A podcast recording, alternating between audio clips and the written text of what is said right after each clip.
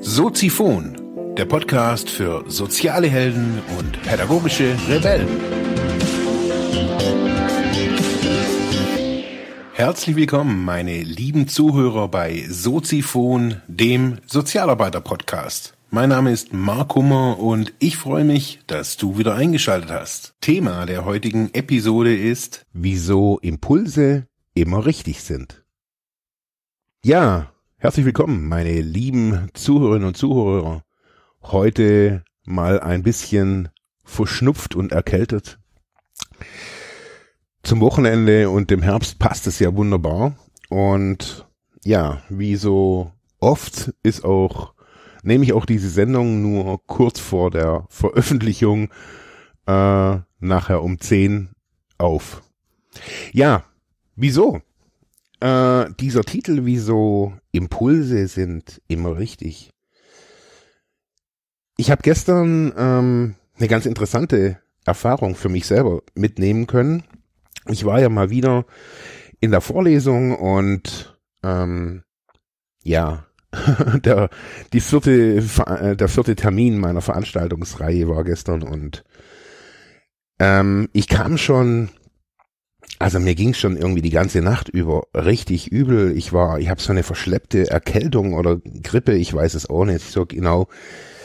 Ja, auf jeden Fall ging es mir auf jeden Fall in der Nacht total übel und ich habe dann morgens hab ich mir überlegt, boah, bringt es überhaupt was, irgendwie jetzt da an die Hochschule zu, äh, zu gehen? Ich sah aus echt wieder tot. Auf jeden Fall, naja, äh, eine kalte Dusche tut manchmal irgendwie äh, ihr Bestes, aber ja, nützt halt auch nichts. Auf jeden Fall, ähm, ich habe dem Studenten geschrieben, gesagt, ey, äh, ich habe heute echt nicht die volle Power, wir machen nur so die halbe Zeit für jede Gruppe. Ähm, ja, auf jeden Fall war das dann echt total interessant. Ich habe mir überlegt, okay, was machen wir, weil es ist ja immer noch eine Inverted Learning Veranstaltung. Das muss ich ja auch immer wieder neu lernen. Das heißt, die Inputs haben die ja eigentlich schon gehabt in Form der Videos und Audios und ähm, der Texte. Also das heißt, die müssten theoretisch, müssten sie ja irgendwie am Start sein. Aber jetzt ist es natürlich auch morgens um acht und das verstehe ich auch und dann ist der Dozent auch noch irgendwie angeschlagen. Ja, aber was macht man denn denn, also vielleicht für die, die auch dieses Konzept Inverted Learning gar nicht so kennen? Für mich ist es so, jetzt besonders in der Hochschullehre, ich habe da ja, ich habe erwachsene Leute vor mir. Die sind äh, alle keine Ahnung, wie alt die eigentlich alle sind, so geschätzt Mitte 20 oder so. Ähm, das heißt, ich kann erwarten, dass die, oder ich erwarte das einfach, äh, dass sie sich diesen Stoff aneignen, den ich ihnen da vorher schon aufgenommen habe. Das sind ganz kurze oder relativ kurze Input-Videos, 15 Minuten, manchmal 30 Minuten, dann dazu noch irgendwie vielleicht noch ein, ein Text oder zwei Texte, meistens nie über 20 Seiten. Ähm, ja, immer so ein grundlagenwissenschaftlicher Text. Mir geht's da einfach so in den Inputs darum, dass die äh, ja, also die, die Basics einfach in ihrer Geschwindigkeit lernen können und sich die Videos oder die, die Texte immer wieder mal auch angucken können und wir ja dann eben in der Veranstaltung, in der ich ja auch dann da bin, eben nicht nochmal alles runterbete, sondern einzelne Fragen, die die Leute so haben, vielleicht nochmal ansprechen. Das war dann auch gestern so, das war ganz spannend. Und jetzt komme ich auch zu den Impulsen. Man muss da als, oder so sehe ich das auf jeden Fall, man muss als Dozent, wenn man so ein Konzept fährt, auch Vertrauen in die Studenten dann wiederum haben. Und zwar, dass die es schaffen, genauso wie, wie, wie ich selber, morgens um acht über so ein Thema schon zu diskutieren. Weil Diskussion heißt natürlich aus, auch Auseinandersetzung mit dem Thema. Und das Thema Diskussion habe ich gestern wieder in der Diskussion festgestellt, dass das sehr, ja, gar nicht so oft ist.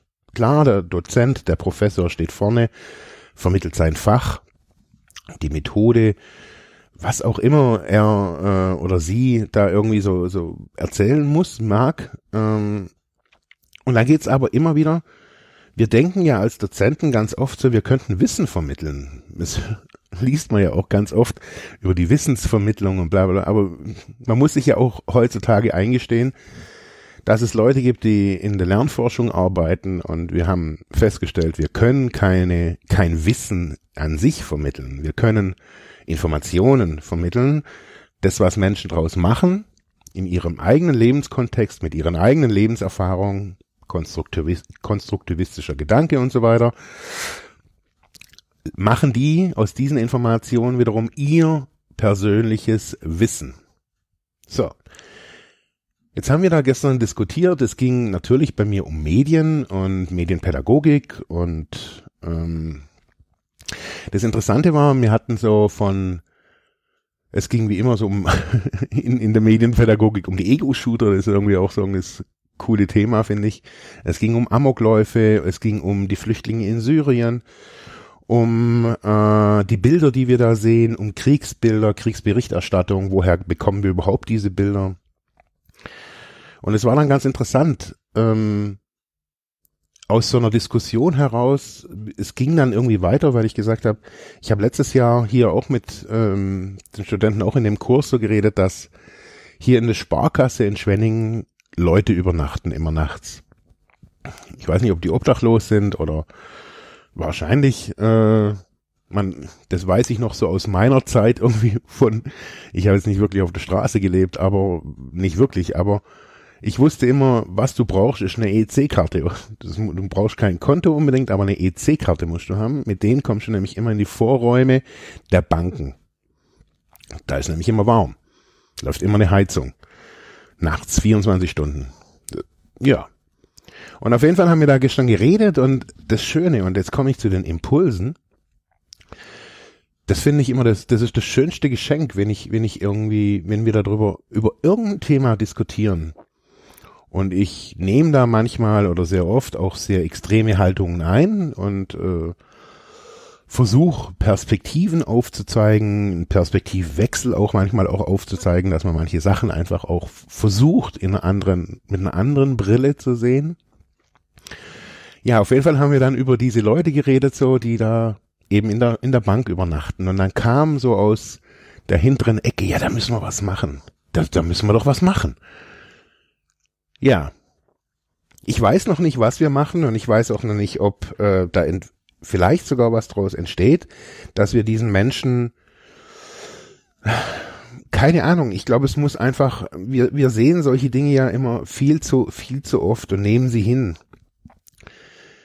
Wir regen uns über Aleppo auf, wir regen uns über Flüchtlingsströme auf, wir regen uns über Amokläufe auf, wir regen uns über ganz vieles auf und das ist dann oftmals auch in so einer Distanz zu uns selbst, weil es gar nicht irgendwie in unserem Lebensumfeld da ist. Ich habe gestern gesagt, wer weiß, ob diese, diese Bilder von Aleppo auch wirklich Bilder von Aleppo sind oder ob das nicht irgendwie, man, es kann ja heutzutage auch ein Hollywood-Streifen sein.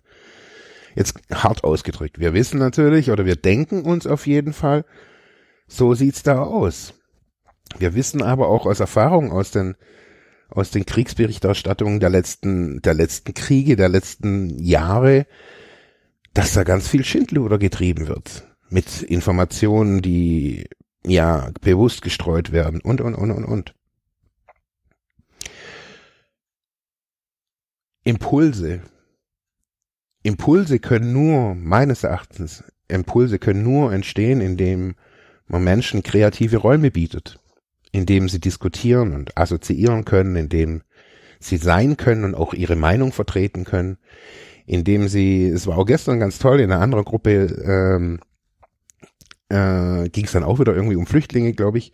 Auf jeden Fall, es ging dann um äh, einen syrischen Flüchtling, der auch Bilder von Aleppo hatte und sie den eben kannte und das war, das fand ich total cool, weil jetzt nicht der Bilder von Aleppo hatte, aber da war das so ein Beispiel für ja, ich habe da einen persönlichen Bezug dazu. Und das war, sowas macht solche, ich finde es,